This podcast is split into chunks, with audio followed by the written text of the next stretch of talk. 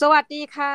สวัสดีครับผม ยินดีต้อนรับกลับเข้าสู่รายการสตาร์ทยับออสตาร์ดัไม่มีคำเรียบ ในรอบสัปดาห์นี้นะจ๊ะทุกท่านก็ยังอยู่ด้วยกันกับน้องหมีนะคะ แห่ง Infinity Podcast และแน่นอนเราจะขาดใครไปไม่ได้ นั่นก็คือพี่โสพลโสพลสุภาพมังมีแห่งคลางชื่อนะคะออมมานีครับผมขอบคุณมากนะครับน้องหมีก็สวัสดีปีใหม่เนาะ สำหรับทุกคนที่ที่เข้ามาฟังครับผมก็ถือว่าต้อนรับสู่ปี 2024 อย่างเป็นทางการนะครับ ไม่รู้เหมือนกันนะว่าเอ่อใครไปปาร์ตี้อะไรยังไงกันบ้างเนาะก็ตอนนี้เราก็เริ่มกลับมาทำงานกันแล้วนะครับ วันนี้น้องหมีเราไม่ได้มากันแค่สองคนอีกแล้วเรามีแขกรับเชิญเนาะเป็นแขกรับเชิญที่พิเศษมากๆนะครับ ที่ผมเคย เคยกล่าวถึงเขาบ้างแบบประปรายนะครับ ในช่วงที่ผ่านมาช่วงตลอดปีที่ผ่านมาก็มีเอ่ยถึงเขาบ้างนะเพราะฉะนั้นก็วันนี้ครับก็มาจะได้มาคุยกันเป็นตัวเป็นๆนะครับผมก็คือคุณดรปังนะครับ ดรเพิ่มสิทธิ์นะครับผมนำประสิทธิผลนะครับ ดรปังนักจิตวิทยาการปรึกษา แล้วก็เจ้าของเพจ My Memo นะครับ เพจจิตวิทยาเพื่อคนทำงานนะครับ ผมก็คือดรปังเนี่ยเป็นคนที่พาผมได้ไปเจอกับบิลเบอร์เน็ตนั่นเองนะครับอะวันนี้ก็ยินดีต้อนรับครับดรปังครับ โอเคครับ สวัสดีครับ คุณสมพลครับ สวัสดีครับต้องหมีครับ ผมปังนะครับ แล้วก็สวัสดีทุกท่านที่ฟังอยู่ด้วยครับ วันนี้น้องหมีเราจะมาคุยกันถึงประเด็นเรื่องของการตั้งเป้าหมายปีใหม่ ที่เราล้มเหลวกันมาโดยตลอดเนาะน้องหมี น้องหมีเป็นไงบ้างเมื่อปีที่แล้ว พูดจริง ๆ นะ คุยกับพี่โสพลมาเนี่ย มีพัฒนาการอะอย่างที่เม้าท์ให้ท่านผู้ฟังได้ฟังในหลาย EP ก่อนคือว่าแต่เดิมเนี่ยเป็นคนที่เขียนเป้าหมายไปเรื่อยนะคะ เป็นสิบข้อ แล้วก็จะมีความรู้สึกว่าพอท้ายปีทำได้สักสองจากสิบเออโอเคละ พอมารู้จักพี่โสพลนะคะ รู้จักคุณมาร์คซักเกอร์เบิร์กฝ่ายเดียวในวงเล็บ ก็อะเริ่มลดเป้าหมายเหลือข้อกับสองข้อ แต่หลังอืมๆรู้สึกเหมือนกันว่า เอ๊ะ เราขาดอะไรไปนะอะประเด็นที่หนึ่งถัดไปคือ เป้าหมายบางทีบางปีก็ทำได้บ้าง แล้วก็ยังทำไม่ได้แม้จะลดเป้าหมายมาแล้วค่ะ นี่ อืมครับผม ก็ที่จริงวันเนี้ยครับผมชวนดรปังมาเนาะเพราะว่าดรปังเนี่ยเขาจะผมติดตามงานของเขามาได้สักพักหนึ่งแล้วล่ะแล้วก็เขาเป็น คนที่นำเข้าเรื่องของไอ้วิชาดีไซน์ทิงกิ้งนะครับผมก็คือมันคล้ายกับการออกแบบชีวิต แล้วก็เราติดตามผลงานของเขามาได้สักพักหนึ่งแล้วก็เขาจะมีแบบเทคนิคต่างๆ ที่ช่วยแบบพัฒนาชีวิตเราได้ดีขึ้นอะไรเงี้ยครับผมก็เลยรู้สึกว่าเออแบบวาระดีทีขึ้นปีใหม่เนาะก็อยากจะชวนดรปังครับมาคุยเรื่องแบบเออเทคนิคหรือว่าแบบแนวคิดในการที่จะสร้างนิสัยใหม่ ๆ หรือว่าการทำเป้าหมายของชีวิตของเราเนี่ยให้ ให้สำเร็จลุล่วงปีเนี้ยเป็นปีที่ดีขึ้นของเราได้ยังไงอะไรประมาณนี้ครับ โอเค งั้นเดี๋ยวผมขอถามดรปังนิดนึงครับผมอะเรารู้ไหมครับว่าปกติแล้วเนี่ย คนคนล้มเหลวเนี่ยมันมีเยอะขนาดไหนครับ แต่ละปีอ๋อพอจะคมีรับตัวผเลขมไหมครับ ก็อ่าจริงๆเป็นคำถามที่ดีเลยนะครับ แล้วก็อยากจะบอกว่าคุณต้องหมีไม่ได้อยู่เพียงลำพังนะฮะทำเป้าหมายปีใหม่แล้วแบบล้มเหลวเนี่ยครับก็ก็ต้องบอกอย่างนี้ครับเขาบอกว่าตามสถิติแล้วเนี่ย เป้าหมายปีใหม่นะครับ จะล้มหายตายจากไปภายในควอเตอร์แรกของปีเนี่ยนะครับ เกิน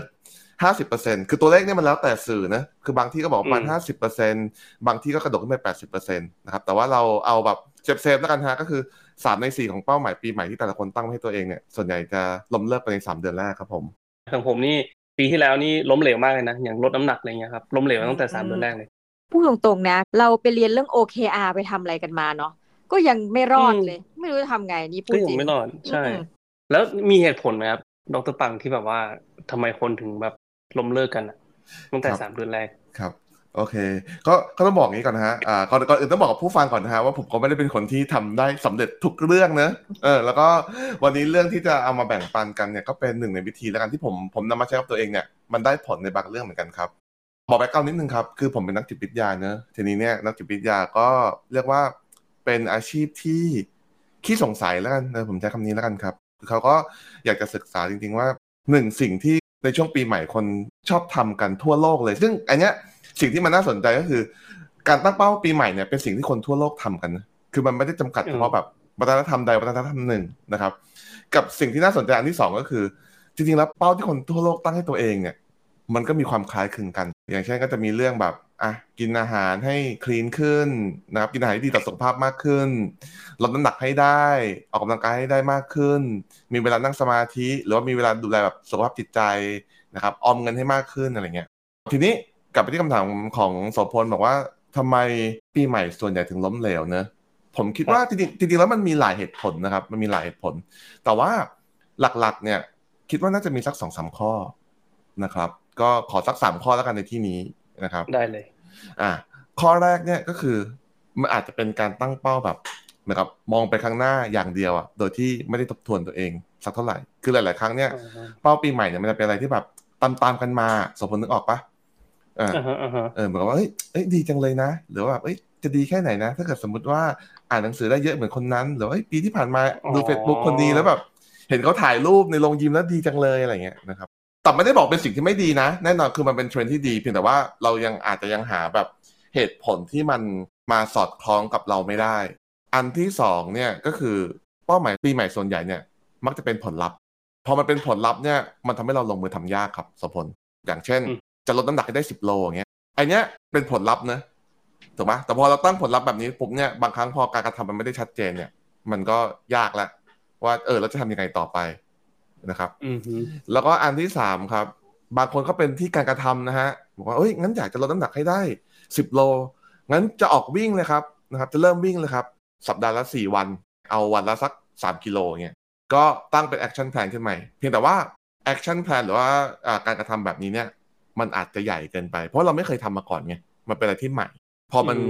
ตั้งเป้าใหญ่เกินไปปุ๊บออกไปวิ่งฮะ บอกว่าเนี่ยสัปดาห์แรกของมกราเนี่ยจะวิ่งให้ได้สี่วันวันละสามสี่กิโลเงี้ย เอาไปวิ่งวันแรกวิ่งได้แปดร้อยเมตร ยากแล้วรู้สึก หรือเราอาจจะผิดที่เราเองนะที่เราตั้งเป้ายากขนาดนี้อะไรเงี้ยเลิกดีกว่าหรืออะไรเงี้ยเพราะฉะนั้นมันก็เลยแบบเป็นหลาย ๆเหตุผลครับ ที่แบบเรียกว่าผสมปนเปกันน้องหมีมีไหมมีเจอเจอประมาณนี้ไหมสังเกตว่าถ้าตั้งเป้าแบบ คือเราไม่เคยทำมาก่อนสมมติลดน้ำหนัก แต่เดิมเป็นคนไม่ซีเรียสรู้นะว่าน้ำหนักขึ้นใช่ไหมคะพอบอกอย่างที่ดรปังพูดนี่ชัด อยู่ดีคนเราพี่สมพลไม่เคยวิ่งไม่เคยเดิน จะมาบอกตัวเองว่าเดินสามกิโล มันเป็นไปไม่ได้ อันนี้พูดจริงนะมันต้องเริ่มจากเล็กไปใหญ่ไม่ใช่อยู่ดีมาโอ้โหวิกโกเซยแบบ หรือถ้าเขียนไว้แต่ละอายุก็อย่าง ขอให้ปีนี้ลดสิบกิโล เวรกรรมมาแล้วนะคะ ในรูปแบบของการตั้งเป้าแบบนี้เพราะว่า คือเราไม่มีการวางแผนที่ลึกลงไปข้างในเนาะคือสักแต่ว่าพูดเดี๋ยวไปปีเจอกันจ้าสิบโลอันนี้มันอาจจะต้องใช้ หมายถึงว่าเพิ่มขึ้นสิบโลหรือว่ายังไงเนี่ยลดลดถ้าเพิ่มขึ้นสิบโลนี่อ๋อเพิ่มสิบโลนี่ง่ายมากเลยนะแป๊บเดียวอะเอออันนั้นชิวอันนั้นชิวแต่ว่าแอบรู้สึกไงว่า เข้าใจเลยว่าบางทีมันอาจจะใช้หลายเทคนิคเข้ามาช่วยหรือเปล่านี่ต้องแอบถามดรปางเช่นแบบอย่างที่บอกเขาว่าพอตั้งเป้าอย่างเงี้ยเดี๋ยวเราดูไปเป็นไตรมาสหรืออะไรแบบเนี้ย แต่ว่าถ้าหลายคนไม่พูดตรงถ้าไม่ติดตามอะไม่ติดตามแบบเชิงวิทยาศาสตร์นิดนึงเนี่ยเราอาจจะหลุดไปได้แล้วพอเห็นเป้าหมายหรือเราทำพลาดไปตั้งแต่ช่วงควอเตอร์แรกอย่างที่คุยเนาะพอมันไม่ได้ปุ๊บ ทีนี้ทิ้งยาวเลย แล้วมันก็จะกลายเป็นเป้าหมายที่ถูกลืมไปที่สุดงั้นเดี๋ยวมาถามดรปังหนึ่งว่าแบบไม่มีเทคนิคอะไรที่พอจะมาแชร์ให้กับทุกคนได้ไหมอย่างเช่นว่าเราจะตั้งเป้าหมายสักอย่างหนึ่งในชีวิตอะไรเงี้ยเราควรจะทำยังไงให้มันแบบประสบความสำเร็จได้ในปีนี้ ขอแยกเป้าหมายปีใหม่ออกเป็นสองประเภทก่อนครับพอเมื่อกี้แบบอ่าน้องมีพูดขึ้นมาเนี่ยบอกว่าเออลดหนักได้สิบโลเนี่ยนะครับคือจริงๆแล้วเป้าปีใหม่ครับมันก็จะมีสองแบบเนอะผมขอแบบเป็นแบบง่ายกับแบบยากก่อนแล้วกันนะครับ แบบง่ายเนี่ยมันจะเป็นอะไรที่แบบ ทำเป็นครั้ง คือหมายความว่ามันเป็นมันเป็นอะไรที่แบบทำครั้งเดียวจบ อย่างเช่น ปีเนี้ยอยากไปเที่ยวญี่ปุ่นให้ได้ มันเป็นอะไรที่ทำครั้งเดียวจบครับ เพราะฉะนั้นเนี่ยทักษะที่บริหารจัดการพวกนี้ก็อาจจะไม่เหมือนกันนะในการทำเป้าหมายพวกนี้สำเร็จถูกไหมครับเพราะว่าเราก็อาจจะเป็นแค่เออดูตั๋วนะ ช่วงไหนถูกหรือว่าเออเมื่อช่วงไหนลางานได้ หรือว่าแบบเออช่วงไหนอากาศดี อันนี้ก็คือจะเป็นแบบแรก แบบที่สองเนี่ยอันนี้จะเป็นแบบที่ยากหน่อย ก็คือจะเป็นสิ่งที่ ทำต่อเนื่องหรือว่า ผมใช้คำนึงก็เป็นคล้ายกับการสร้างอุปนิสัยแล้วครับ สร้างนิสัยบางอย่างให้มันเฮลตี้ขึ้น ซึ่งไอ้นี้เนี่ยถ้าเป็นนักจิตวิทยาครับนะครับมันจะมีหนังสือของคุณเจมส์เคลียร์ชื่อ Atomic Habit หนังสือเล่มนี้เพิ่งออกมาช่วง ถ้าผมจำไม่ผิดรู้สึกจะประมาณปี 2021 นะครับ คือเล่มนี้เนี่ยพูดถึงการสร้างนิสัยโดยเฉพาะเลยนะครับแล้วก็คุณเจมส์เซียเนี่ยเอาผลวิจัยแล้วนะครับของนักจิตวิทยาที่ทำในหลาย ๆ ผลวิจัยนะครับเขาบอกว่าเนี่ยการ สร้างนิสัยหรือการตั้งเป้าปีใหม่ เพื่อให้สร้างนิสัยอะไรสักอย่างหนึ่งเนี่ยนะครับ วิธีการแบบไหนที่มันเรียกว่ายั่งยืนนะหรือว่าเออมันมีโอกาสทำได้จริง สิ่งนั้นก็คือเขาบอกว่าให้ตั้งเป้าหมายให้เล็กครับ แล้วก็ตั้งเป้าหมายให้ถี่ครับสองข้อตั้งเป้าหมายให้เล็ก กับตั้งเป้าหมายให้ถี่ทีนี้ถ้าเกิดถามว่าแล้วนิยามมันคืออะไรครับ ยกตัวอย่างกับไปตัวไม่กี่ก็ได้ครับ สมมุติว่า จะลดน้ำหนักให้ได้นะครับ แล้วก็การกระทำเนี่ยก็คือเป็นเรื่องของการวิ่งแล้วกัน ก็บอกว่าเออเนี่ยจะวิ่งทุกวันเลย หรือว่าจะวิ่งแบบสัปดาห์ละสี่วันนะครับ วิ่งให้ได้แบบวันละสักสามสี่โลอย่างเงี้ยถามว่ามันลงมือทำได้ไหมมันก็ลงมือทำได้ครับ แต่ว่ามันอาจจะใหญ่ไปนิดนึงฮะครับเขาก็บอกว่าให้มันย่อยจนเป็นอะไรที่เรารู้สึกว่าแบบ มันดูแบบแทบจะเรียกว่าทำได้แน่ๆ แต่ก็ไม่อยากให้มันง่ายจนเกินความสามารถนะนะครับแต่ว่าให้มันแบบเออพอทำได้นะครับ แล้วก็ท้าทายตัวเองนิดนึงแล้วกัน นะครับเช่นแต่ละคนที่ไม่เคยวิ่งเลยอย่างเงี้ยอาจจะอะงั้น เดี๋ยวสัปดาห์แรกเนี่ยของมกราคมเนี่ยนะครับผมจะวิ่งให้ได้หนึ่งรอบสนามฟุตบอลคือ 400 เมตร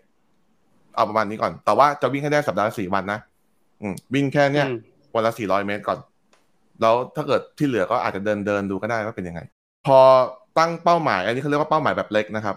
นะครับ ทีนี้ถามว่าตั้งให้ถี่ตั้งยังไง ก็คือตั้งแค่แบบหนึ่งถึงถึงสองสัปดาห์ก็พอ คือคือไม่ตั้งไม่ตั้งไกลกว่านี้นะครับอืมพอทำแบบนี้ครับ สัปดาห์แรกของมกราคมผ่านไปครับ สัปดาห์แรกผ่านไปแล้วเฮ้ยเออ สัปดาห์เนี้ยวิ่งได้จริง ๆด้วยนะสี่วันเนี้ยวิ่งได้วันละหนึ่งรอบสนามฟุตบอล แล้วก็รู้สึกว่า เออไม่ได้ยากเกินความสามารถนะอืมทำได้แล้วพอทำได้เสร็จปุ๊บ สิ่งที่ต้องทำต่อไปก็คือถามตัวเองว่า อยากเพิ่มอีกนิดไหมล่ะ ถ้าเกิดสมมติว่าบอกว่าเออหนึ่งรอบสนามฟุตบอลมันก็โอเคนะ มันไม่ได้ยากเกินความสามารถงั้นสัปดาห์หน้าเอาสักรอบครึ่งแล้วกัน สัปดาห์ที่สองอืมมกราคมก็วิ่งรอบครึ่ง พอวิ่งรอบครึ่งเสร็จปุ๊บท้ายสัปดาห์กลับมา สัปดาห์ที่สองทำได้ไหม ถ้าทำได้ล่ะ เยี่ยมไปเลยฮะคำถามต่อไปก็คือถามว่าเราพอใจกับมันหรือยังอยากจะเพิ่ม อยากจะเพิ่มไหมอยากจะเพิ่มครับอย่างเงี้ยอะมันก็เพิ่มไปนะครับ สมมติคุณทำแบบนี้ต่อเนื่องกันไปฮะ มันอาจจะมีสักสัปดาห์ที่ทำไม่ได้แล้วเบิร์นสัปดาห์นั้น แมวที่บ้านป่วยแทนที่จะวิ่งได้สี่วันปรากฏว่าสัปดาห์นี้วิ่งได้แค่สามวัน กลับมาถามตัวเองว่าเออทำไมนะสัปดาห์นี้ทำไม่ได้ฮะเกิดอะไรขึ้น อะมันอาจจะเป็นเรื่องค้างคาวนะงั้นอาทิตย์หน้า เราไม่ขยับเป้าแล้วกันเอาให้ได้เหมือนเดิมนี่แหละอืมลองดูว่าทำได้ไหมอย่างเงี้ยครับ คือข้อดีของการตั้งเป้าให้ถี่เนี่ย มันมีโอกาสได้กลับมาทบทวนตัวเองบ่อยขึ้นครับอืมต้องมีมีคำถามเลยพี่โสพล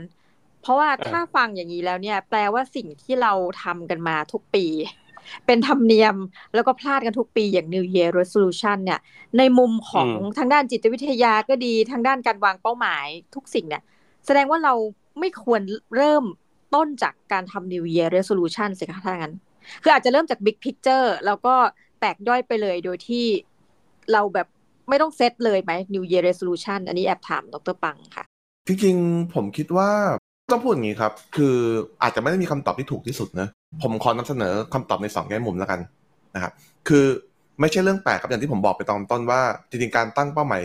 ปีใหม่เนี่ยมันเป็นสิ่งที่ทุกคนทำทั่วโลกนะ ทุกๆวัฒนธรรมทุกๆประเทศก็ทำกัน ถามว่าเกิดจากอะไรล่ะ มันก็เป็นไปได้ครับ เพราะว่าคนเราเนี่ยมันเหมือนกับว่าอยากจะมองหาจุดสิ้นสุดของอะไรบางอย่างเสมอถูกไหมครับลองนึกถึงแบบการทำงานก็ได้ครับ วันจันทร์ถึงวันศุกร์เนี้ยเออพอแบบจะถึงวันศุกร์แล้วเราก็เริ่มจะ plan แล้วว่าเอ้ยเสาร์อาทิตย์จะทำอะไรดีนะอย่างเงี้ยหรือว่าแบบอะพอจะปิด quarter พอจะปิดแบบสามเดือนแล้วผลประกอบการกำลังจะปิดแล้วปิดรอบเหนื่อยแล้วเอองั้น quarter ต่อไปจะทำอะไรดีนะ มันไม่ใช่เรื่องแปลกครับที่มนุษย์เราเนี่ยมองหาแบบ pattern นะแล้วก็มองหาจุดเริ่มต้นของสิ่งบางอย่างใหม่ๆเสมอ เพราะฉะนั้นเนี่ยคือช่วงปีใหม่ก็เป็นช่วงที่ดีเหมือนกันครับในการทบทวนตัวเองฮะอันนี้ไม่ได้ว่ากัน แต่ว่าที่คุณหมีพูดก็ถูกเหมือนกันครับ การสร้างนิสัยให้ตัวเองแบบเนี้ยจริงๆไม่ต้องรอปีใหม่ก็ได้นะอืมมันสามารถสร้างได้ตลอดเวลา ช่วงปลายปีอะถ้าพูดเป็นภาษาชาวบ้านก็บรรยากาศมันพาไปแหละนะมันก็แบบเอออือมหมดปีแล้วนะมาทบทวนตัวเองนิดนึง นะครับ แต่จริง ๆ แล้วมันก็ไม่ได้มีข้อจำกัดครับว่าของพวกนี้คุณทำได้ปลายปีครั้งเดียว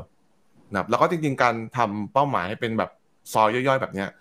มันมีข้อดีตรงที่ว่ามันเหมือนแบบเหมือนเป็นจุดแวะพักกินน้ำของการวิ่งมาราธอนแล้วกัน การวิ่งมาราธอนก็เป็นการวิ่งยาวๆถูกไหมครับ มันก็มีแบบโอกาสให้เราแบบได้หยุดพัก แล้วลองทบทวนว่าเออยังไหวหรือเปล่านะ หรือว่าลองทบทวนตัวเองเอ้ยต้องผูกเชือกรองเท้าหรือเปล่าหรืออะไรเงี้ย อันนี้ก็เป็นอีก approach หนึ่งเหมือนกันฮะ อืม ก็คือเหมือนคล้ายๆกับว่าเท่าที่ฟังดรปังก็คือเหมือนคล้ายๆกับว่าเรา ถ้าสมมติเรายิ่งได้หมั่นตรวจสอบสุขภาพหรือว่าสุขภาพจิตใจของตัวเองอืมบ่อยขึ้นเราก็อาจจะมีโอกาสที่ทำให้เราไปถึงเป้าหมายได้ได้ดีขึ้นถูกไหมครับ ครับ โอเค แล้วอย่างนี้ดรปังผมอยากจะถามนิดนึงว่า แล้วมันมีคือแน่นอนอะอย่างที่อย่างที่ดรปังบอกหรือว่าน้องมีมองครับ มันก็จะมีแบบเป้าหมายที่เราไปไม่ถึง ใช่ไหมอืมเรามีสิ่งที่เราอยากทำแต่ว่าเราไปไม่ถึง เราจะเราจะฟื้นคือแบบเราจะกลับมา จากความรู้สึกน้อยเนื้อต่ำใจกับเฮ้ยตัวเองได้ยังไง เพราะว่าแน่นอนครับเรารู้สึกแบบเฮ้ยเราอยากจะทำให้ได้อะแต่ว่าเฮ้ยมันเฟลอะ มันแบบเอ้ยทำทำเท่าไหร่ก็ทำไม่ได้สักทีอะไรเงี้ยครับเออแม่งกูเทแล้วกันช่างแม่งนะอะไรเงี้ยเออเราจะทำยังไงดีให้มันแบบฟื้นกลับมาหรือว่าแบบเออกลับมาใหม่ได้อีกทีหนึ่งเนี่ยมีวิธีไหมไม่ใช่เป็นเรื่องผิดปกติเลยฮะคืออย่างอย่างที่ผมพูดไปตอนต้นนะเพราะว่าตัวตัวผมเองก็มีเป้าหมายที่ทำทำไม่ได้เหมือนกันฮะผมคิดว่ามันไม่ได้เป็นเรื่อง ที่ต้องมาโทษตัวเองขนาดนั้นนะผมผมใช้คำนี้แล้วกันนะครับ เพราะว่าในทุกๆ อุปนิสัยที่จะสร้างใหม่อย่างเงี้ยนะครับ มันเป็นการแทรกตารางบางอย่างเข้ามาในแพทเทิร์นชีวิตที่เรามีอยู่ในปัจจุบัน ทุกๆ วันตลอดปีที่ผ่านมาเนี่ยเรามี 24 ชั่วโมงเท่ากันครับ สมมติในปีนี้เนี่ยคุณจะเริ่มต้นทำอะไรสักอย่างหนึ่งแน่นอนฮะมัน disrupt หรือว่ามันส่งผลกระทบต่อวิธีการดำเนินชีวิตของคุณอยู่แล้ว เพราะฉะนั้นมันเป็นสิ่งที่ยากนะ อันนี้ต้องให้รางวัลตัวเองนะ เออคือผมผมคิดว่าแบบแค่เรามีจุดเริ่มต้นว่าเราอยากจะเปลี่ยนเนี่ยเราก็ควรจะให้รางวัลตัวเองละเพราะว่าอันนี้เป็นเป็นสิ่งที่ต้องต้องใช้ความท้าทายครับ ถามว่าแล้วถ้าเกิดมันเฟลเราจะทำยังไงดีล่ะ มันก็มีหลายวิธีเลยครับ ผมคิดว่ามันมีหนังสือเรื่องของการแบบสร้างแรงกระตุ้นนะครับ หรือว่าเป็นเรื่องของการแบบอะวิธีการวางแผนเพื่อให้สำเร็จอย่างเงี้ย ผมคิดว่าถ้าเกิดเอาพวกนี้มาพูดก็อาจจะพูดกันไม่หมดในพอดแคสต์เดียวนะฮะแต่ว่าก็มันก็มีวิธีเช่น ผมยกสักสองวิธีมาก่อนกันได้ครับที่เขาก็บอกว่าหนึ่งเนี่ย คือให้ลองหาเป้าหมายที่ไม่ใช่เฉพาะแค่ผลลัพธ์นะที่เราอยากได้ คืออยากจะให้แบบลองมาดูว่าเนี่ยถ้าเกิดเราทำสิ่งนี้ได้แล้วเนี่ยมันทำให้เราดีขึ้นยังไงได้บ้าง หรือมันสอดคล้องกับการดำเนินชีวิตของเราอย่างไงได้บ้างอะผมผมยกตัวอย่างเช่น สมมุติว่าอยากลดน้ำหนักให้ได้สิบกิโลอย่างเงี้ยอันนี้คือผลลัพธ์ที่คนสองคนอยากได้ แต่ว่านายเออาจจะบอกว่าเนี่ยผมอยากลดได้สิบกิโลเพราะว่าผมจะได้ใส่เสื้อได้หล่อขึ้น กับนายบีเนี่ยบอกว่าอ๋อผมอยากจะลดน้ำหนักให้ได้สิบกิโลเนี่ยเพราะว่าน้ำหนักที่ลดลงเนี่ย มันจะทำให้ผมเนี่ยมีสุขภาพที่ดีขึ้น แล้วด้วยสุขภาพที่ดีขึ้นเนี่ย มันก็ทำให้ผมเนี่ย มีเวลาในสภาพที่แข็งแรงได้ใช้ชีวิตอยู่กับครอบครัวได้มากขึ้น อย่างเงี้ย คือจะเห็นว่าทั้ง A ทั้ง B เนี่ยจริงๆแล้วผลลัพธ์เนี่ยก็คืออยากได้ลดสิบโลแหละแต่ถามว่าอันไหนมันดูแบบดึงดูดหรืออันไหนมันดูที่ทำให้เราเนี่ยน่าลงทุนมากกว่านะครับ ก็ให้ผมเดานะ ก็น่าจะเป็น B นะ เพราะฉะนั้นก็อาจจะลองแบบนั่งคิดดูนิดนึงครับ อย่างอย่างที่ผมบอกครับ คือหลาย ๆ ครั้งเนี่ย คือเป้าปีใหม่เนี่ยที่เราตั้งเนี่ยเราอาจจะตั้งแบบตั้งเพราะรู้สึกว่ามันดีจังเลยนะถ้าเราได้นะครับ ซึ่งไอ้คาว่าดีจังเลยที่เราได้เนี่ย ถ้ามันลอยๆเนี่ย มันก็อาจจะไม่หนักแน่นฮะมันก็ทำให้เราแบบอาจจะค่อยเขวได้ง่าย อีกอันหนึ่งซึ่งอันนี้ฝรั่งมากนะครับ อันนี้ฝรั่งมาก แต่ผมใช้แล้วมันก็ก็เวิร์กบางส่วนนะ ผมแบบทำบทความอย่างเงี้ยนะครับ ก็พยายามจะให้อีกคนหนึ่งมาช่วยกระตุ้นผมอยู่บ่อยๆ นะครับว่าให้เขียนได้สัปดาห์ละครั้ง คือต้องบอกว่าการการตั้งเป้าหมายเนี่ยหรือว่าการสร้างนิสัยเนี่ย ถ้าเกิดสมมติเราไปบอก คือเรามีเขาเรียกว่าแค่บุคคลที่สองบุคคลที่สามเพิ่มเข้ามาเนี่ย มันทำให้เป้าเนี่ยมีโอกาสสาเร็จมากขึ้นฮะนะเพราะฉะนั้นเนี่ยถ้าเกิดสมมติว่าบอกว่าอยากจะออกกำลังกายคำว่ามีบุคคลที่สองบุคคลที่สามแปลว่าอะไรก็คืออะคุณอาจจะหาเพื่อนไปวิ่งด้วยก็ได้หนึ่งนะครับหรือสองคุณอาจจะประกาศลง Facebook ก็ได้ครับ นะครับหรือสามคือเพื่อนไม่ต้องมาวิ่งกับคุณก็ได้ ให้เพื่อนแค่แบบไลน์มาทักก็ได้ทำได้เปล่านะตกลงอะอะไรเงี้ยเขาบอกว่าการที่มันมีความรับผิดชอบในส่วนอื่นที่นอกเหนือจากตัวเราเองมากขึ้นเนี่ย มันทำให้เป้าหมายนั้นนะมีโอกาสที่จะประสบความสำเร็จมากกว่านะครับ โดยที่ไม่ต้องเปลี่ยนแปลงอะไรเยอะนะ อันนี้คือพูดถึงครับ ก็เหมือนมี accountability ของคนอื่นมาช่วยด้วย แบบเออ ถ้าสมมติว่า เราจะรู้สึกว่าเราแบบต้องรับผิดชอบกับสิ่งที่เราพูดไปถูกปะมันก็เลยทำให้เราแบบก้าวผ่านตรงนั้นมาได้ แล้วถ้าสมมติที่เราที่ผ่านมาเนี่ยเราพูดถึงเรื่องการสร้างนิสัยใหม่ๆเนาะแล้วการเลิกอะปัง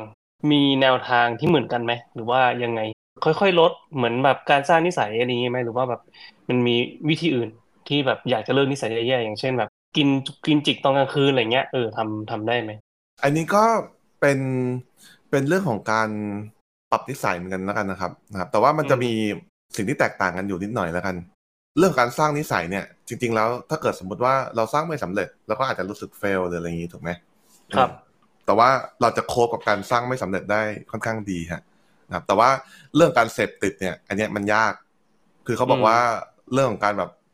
ล้มล้างของเก่าแล้วค่อยเริ่มสร้างใหม่เลยอะไรเงี้ย อันนี้ต้องใช้เวลามากกว่า ผมไม่ได้เป็นผู้เชี่ยวชาญทางด้านของการลดละเลิกขนาดนั้นครับ นะครับคือมันมันจะมีศาสตร์ของการแบบ addictive เลย พวกนี้นะแต่ถ้าเกิดสมมุติว่าเป็นเรื่องทั่ว ๆ ไป คือคือที่เมื่อกี้ผมบอกว่าลดละเลิกเนี่ยก็คืออาจจะเป็นเรื่องของการแบบสูบบุหรี่กินเหล้าเออสูบบุหรี่กินเหล้าช้อปปิ้งอย่างนี้ก็ได้นะเออคือบางคนผมผมมีลูกค้าบางคนแบบเสพติดช้อปปิ้งเหมือนกัน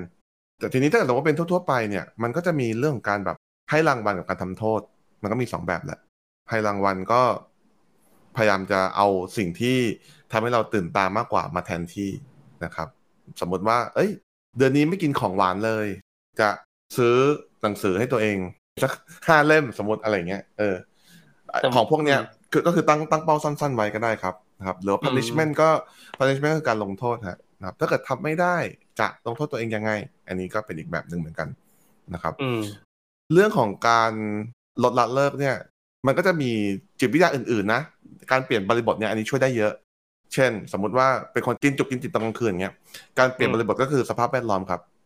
ก็อืม out of sight out of mind เช่นงั้นก็อืมทำให้เราเข้าถึงมันยากขึ้นอืมอืมอาจจะเอาขนมเข้าไปเก็บในกล่องที่ต้องเปิดประมาณสักสามชั้น ถึงจะเข้าถึงหขรือนว่ามนั้นหรือว่ากินให้หมดก่อนเลย ไม่เป็นไรเข้าถึงยากแบบนั้นแบบนั้นก็ดีนะฮะนะฮะเออไม่ใช่แล้วไหนๆก็ม่ใช่จะละไหนๆก็จะเอาทิ้งใช่ไหมกินให้หมดก่อนเลยอะไรเงี้ยกินตอนเนี้ยให้หมดเลย ประมาณนั้นครับประมาณนั้นครับ คือมันก็อืมจะมีแบบเรื่องของอะไรเล็กๆน้อยๆอย่างเงี้ยที่มันช่วยเรื่องของการลดละเลิกได้ ก็เหมือนในคล้ายๆสร้างสร้างฟิกชันเนาะเขาเรียกว่าฟิกชันนะเอออืมทำให้มันเข้าถึงยากขึ้นอะไรเงี้ยเหมือนอืมเหมือนนะครับว่าผมเคยอ่านบทความหนึ่งที่เขาบอกว่าถ้าเราเอาขนมอะไปวางไว้ที่แบบในในห้องครัวหรือว่าในที่เราเราหยิบไม่ถึงอะมันจะทำให้เราลดแบบลดโอกาสในการกินขนมพวกนั้นอะถึงแบบหกสิบเปอร์เซ็นต์เลยทีเดียวอะไรเงี้ยครับ ซึ่งแบบผมก็รู้สึกว่าเออแบบมันจริงเหรอวะอะไรเงี้ยครับ ซึ่ง ก็ไม่เคยลองนะ เพราะว่าตอนนี้ก็ยังแบบลดลดไม่ได้เดี๋ยวเดี๋ยวจะต้องลองดูบ้างนะครับ เออ น้องหมีมีนิสัยอะไรที่อยากเลิกไหมมีติดโค้กไม่อยากเสพติดนะคะติดโค้กอยากอ๋อชอบทานโค้กแล้วทีนี้ก็แบบเคยไปเออปรึกษาเนี่ยจะแชร์ว่าปรึกษาเพื่อนที่เขาเรียนพวกฟู้ดไซน์นะในแบบสมัยอืมที่เรียนหนังสืออะเขาพูดดีมากนะ อันนี้น่าจะเป็นอีกแบบที่ไม่เชิงเป็นเอ่อ reward หรือ punishment เขาบอกว่าคนที่ติดอะไรหนักๆ แบบต้องกินทุกวันอะไรเงี้ยเหมือนบางคนทานเบียร์อะไรอย่างเนาะเขาบอกว่าอย่าเลิกแบบหักดิบเลิกไปเลย เพราะว่าข้อท็จจริงเขาทราบอยู่แล้ว ว่าทำไม่ได้ ค่อยๆสิ่งที่ทำคือ ค่อยๆลดปริมาณ เออมันเหมือนเป็นการสร้างนิสัยใหม่ขึ้นมาว่า โอเค รู้แหละว่าเดี๋ยวถ้าเลิกปุ๊บเดี๋ยวจะแบบมีอาการลงแดงนะคล้ายๆคนติดยามกันนะเลิกกินของหวานเนี่ย ค่อยๆลดปริมาณ แล้วก็ลดลงไปเรื่อยๆมันก็จะเริ่มเห็นเหมือนกับเห็นความสำคัญกับสิ่งตรงเนี้ย จนกลายเป็นเรื่องเคยชิน ซึ่งถามว่าเคยทดลองไหมพี่นี่พูดจริงนะ เคยทดลองแล้วก็ได้ผลนะ มันจะมีบางช่วงที่แบบอืมเบื่อไปเลย แล้วก็แต่สังเกตตัวเองว่ากลับมาติดใหม่นะ เพราะว่าเคยไปสถานที่หนึ่งเป็นไปเข้าค่ายสมัยนั้นยังเป็นเด็กเนาะเข้าค่าย แล้วทั้งค่ายที่แปลกมาก อันนี้เมาส์นะคะที่ประเทศจีนนางไม่ให้กินเลยอืมในนอกจากโค้กคือมาวางที่โต๊ะทุกครั้งอะจนท้ายสุดเหมือนเรากลับไปติดอีกครั้งหนึ่งอะไรอย่างเงี้ย เออมันก็เลยมีความรู้สึกว่ามันมีความสัมพันธ์ในหลายรูปแบบเนาะและการลดปริมาณสำหรับคนที่ติดอะไรหนักๆนะแบบเช่นเหล้าเบียร์อะไรเงี้ย เราว่าค่อยๆลดได้เป็นเรื่องดี เพราะแม้กระทั่งแพทย์ก็ยังเหมือนว่าคนที่เคยเสพอะไรปริมาณมากๆ เนี่ยเขาก็ยังว่า อะถ้างั้นกินได้แต่ให้ลดลง ค่อยๆ แบบเหมือนกับอืมทีละสเต็ปอะเออซึ่งอันเนี้ยมองว่าเป็นอะไรที่จะช่วยให้เรามีคุณภาพชีวิตที่ยังโอเคอยู่ แล้วก็รู้สึกอืมดีขึ้นกับตัวเองด้วยนะในแง่ที่ว่าเราเห็นแบบ เออไอ้ progress ว่าแบบเราค่อยๆทำดีขึ้นดีขึ้นไปเรื่อยๆอะไรแบบเนี้ยค่ะ อืมอืมอืมอืมก็จริงนะ คือผมส่วนตัวผมก็ติดเหมือนกันนะโค้กอะแล้วก็วิธีก่อนหน้าเนี้ยตอนที่ผมไปวิ่งมาราธอนน้ำเมียนะคือเลิกกินไปเลยนะสองสามปี เออ แล้วก็ก็กลับมาติดใหม่ เพราะว่า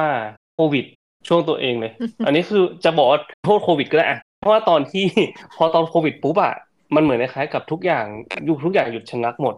แล้วทีนี้เนี่ยมันมันแบบเราไม่สามารถที่จะออกไปไหนได้ คือก่อนหน้าเนี้คือแบบก่อนหน้าโควิดอะผมวิ่งมาราธอนสองสามรอบแล้วแล้วก็ทุกเช้าก็จะมีนิสัยในการคือแบบกว่าจะสร้างนิสัยในการลุกไปวิ่งทุกเช้าได้อะก็ใช้เวลาเป็นปีเหมือนกันนะอืมจนจนกระทั่งมันทำได้ใช่ไหมแล้วก็ช่วงนั้นช่วงนั้นก็แบบเออ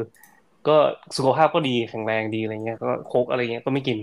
พอแบบเขาปิดโควิดปุ๊บเนี่ยมันก็เหมือนคล้ายๆกับกลับมาอยู่บ้าน กลับมาอยู่บ้านปุ๊บก็เหมือนแบบเออรูทีนชีวิตมันมันเปลี่ยนไปอะ แล้วการที่รูทีนชีวิตเปลี่ยนมันเหมือนคล้ายๆกับบางอย่างที่แบบร่างกายมันแบบเฮ้ยลองนั่นลองนี่อะไรเงี้ยลองเหมือนคล้ายๆลองลองอะไรใหม่ๆอะแบบเฮ้ยแบบสั่งกับข้าวมากินที่บ้านหรือว่าอะไรเงี้ยครับซึ่งพอสั่งกับข้าวมากินที่บ้านปุ๊บบางทีแบบเฮ้ยเรากินกับครอบครัวสั่งชาบูมากินกันไหมอะไรเงี้ยพอเริ่มกินชาบูก็จะแบบเออแบบเฮ้ยสั่งโค้กมากินไหมอะไรเงี้ยครับคือแบบมันกลายเป็นอืมมันกลายเป็นแบบ disrupt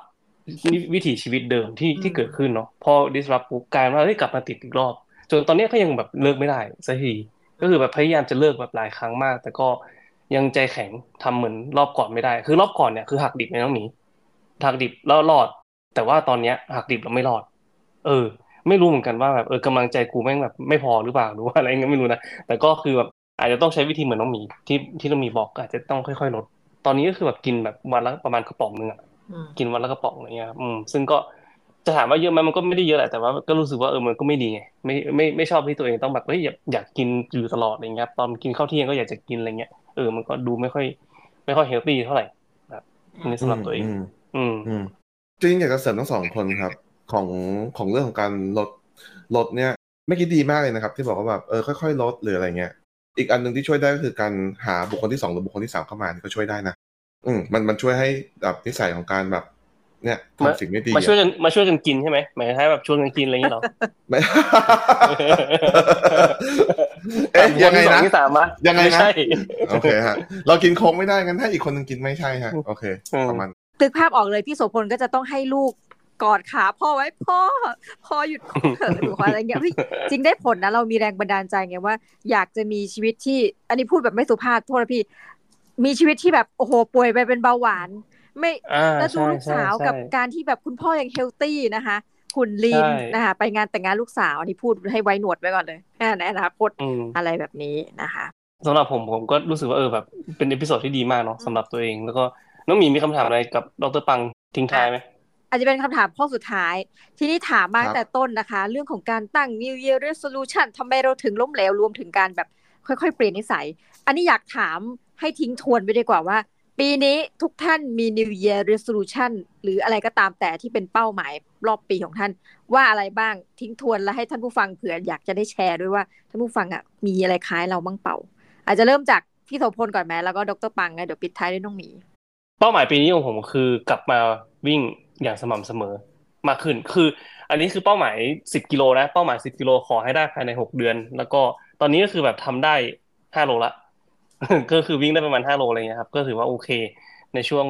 แต่ว่าผมเริ่มมา ผมเริ่มมาตั้งแต่ก่อนนั่นละก่อนปีใหม่ละคือผมรู้สึกว่าเริ่มก่อนได้เปรียบใช่ไหมสำหรับคนที่ทำ New Year Resolution เนี่ยใกล้สิ้นปีปุ๊บเนี่ยผมจะเริ่มก่อนเลย เพราะว่าถ้าเริ่มก่อนเนี่ยกูได้เปรียบไปละเดือนหนึ่งเลยประมาณเนี้ยก็เลยพยายามจะทำเริ่มก่อน เพราะนั้นเนี่ยผมก็เลยรู้สึกว่าเออถ้าสมมุติว่าผมทำได้ภายในหกเดือนเนี่ยผมรู้สึกว่าปีเนี้ยสักเซสละแล้วก็อีกอย่างหนึ่งก็คือเขียนหนังสืออีกสักเล่มครับ เขียนหนังสือสักเล่มแค่นั้นเลย ของผมมีสองอย่างแค่นั้นปีนี้ เพราะว่าปีที่แล้วทำไปเยอะมากละแล้วปีนี้ก็คือเหมือนคล้ายแบบเออเบาลงหน่อยแล้วกันอะไรเงี้ย ไม่งั้นชีวิตก็จะเหนื่อยเกินไป ถัดไปค่ะ ดรปังคะเป็นไงบ้างคะปีนี้เป้าหมาย อ๋อของผมนะครับของผมปีนี้อยากจะนั่งสมาธิครับอยากจะนั่งสมาธิอืมให้ได้สม่ำเสมอมากขึ้นนะครับจริงๆเป็นหนึ่งศาสตร์ที่แบบเรียกว่าอ่านมาเยอะ แต่ยังไม่ค่อย ยังไม่ค่อยได้ลงมือทำจริง ๆ นะครับ ผมก็อาจจะลองเริ่มเนี่ยผมสัปดาห์นี้ผมลองเริ่มแบบวันละห้านาทีก่อน ทุกวันก่อนก่อนแบบก่อนลุกออกจากเตียงอะไรอย่างเงี้ยครับ ก็เดี๋ยวจะลองดูว่าทำได้ไหมอืมเป็นอะไรที่เจ๋งมากนะอันนี้คือแบบเรื่องจิตวิญญาผณมก็ผมก็ทำนะ ผมก็ทำนะสสมาธิอะตอนกดปุ่มไอเวลานาฬิกาปลุกอะกดเสร็จปุ๊บสมาธิต่อเลยหลับ หลับตาแล้วหลับต่อเลยโอ้โหสาธุรู้ตัวเก้าอีกทีเก้าเลเลยยนะคะสาธุเก้าเก้าเลยใช่ไหมเก้าเก้านะคะเอาละปิดท้ายที่ครับน้องหมีก็เผื่อหลายๆคนนะคะ ก็เรียกได้ว่าเป็นแบบ ชาวออฟฟิศอย่างเรานะคะหนึ่งคือในขณะนี้ชีวิตเราก็ไม่แน่ไม่นอนทุกท่าน ส่วนตัวก็เลยมีเป้าหมาย ซึ่งตั้งมาหลายปีก็เป็นอะไรที่ทำต่อเนื่องนี่พูดตามจริงคือแบบน่าจะไม่ต่ำกว่าสี่ห้าปีละก็คือเป้าหมายเรื่องการเงินนะคะ ปกติก็คงจะไม่ได้บอกเป็นตัวเลขแต่ว่า จะเก็บเงินเป็นจำนวนเท่านี้ x บาท ซึ่งจะเป็นจำนวนที่แปลกมากนะตั้งเป้าไว้เท่ากันทุกปีอะปีที่แล้วล้มเหลวไปคือเก็บได้ประมาณครึ่งหนึ่งของจุดที่เราตั้งเป้าแต่ว่าปีเนี้ยก็ อาจจะเรียกว่าเก็บเงินเลย คือการลงทุนใดๆเนี่ยคือขอให้มีทรัพย์สินเพิ่มขึ้น x x x x x อ่าประมาณนี้บาทนะคะ ก็เดี๋ยวเรามาดูกันว่าท้ายปีถ้าได้จัดกันอีกทีว่า เอ๊ะ แต่ละท่านนะนั่งสมาธิเพิ่มเป็นไงของเรานี่อาจจะง่ายคือเรื่องตัวเงินนะของน้องมีของพี่สมพลอะง่ายเหมือนกันคือเรื่องของการวิ่ง เดี๋ยวมาดูซิว่าตกลงเก็บได้กี่โลนะจ๊ะอ่าประมาณนี้นะก็สำหรับวันนี้ต้องขอขอบพระคุณทุกท่านมาก ๆ เลยนะจ๊ะที่อยู่ฟังเราเมาส์แตกกันวันนี้เรามีแขกรับเชิญพิเศษนะ ถ้าเกิดว่า มีข้อคอมเมนต์ใดหรือแบบมาแฮปปี้นิว e a ร์เราเนี่ยนะคะ เราก็จะตอบกับทุกคอมเมนต์นี่ใน YouTube และอื่นๆนะคะ ก็ขอสวัสดีปีใหม่ทุกท่านอีกครั้งด้วยนะคะ แล้วก็เดี๋ยวปีนี้ก็กะว่าน่าจะมีแขกรับเชิญมาอีกหลาย ๆ คนยังไงก็หลาย ๆ ท่านนะคะ ที่ฟังอยู่อย่าลืมติดตามเรานะจ๊ะ และขอย้ำอีกทีว่าขอขอบพระคุณทุกท่าน วันนั้นจิ้มพี่โสพลไปทิ้งแล้ว คือว่ารายการของเราในภาพรวมช่องติดเป็นอันดับสามแหมช่องประเภทฟรีนะจ๊ะที่มีคนฟังมากที่สุด ยังไงเดี๋ยวเราก็ อยากที่จะทำอย่าเรียกว่าแบบไม่ได้เป็น New Year Resolution ทุกท่าน แต่ว่าเราก็ทำแล้วทำอยู่ทำต่อไปนะคะสำหรับวันนี้น้องหมีนะคะ พี่โสพลนะดรปังต้องขอขอบคุณทุกท่านอีกครั้ง และขอกราบสวัสดี ลาไปก่อนและสวัสดีปีใหม่ค่ะ สวัสดีครับ สวัสดีครับผม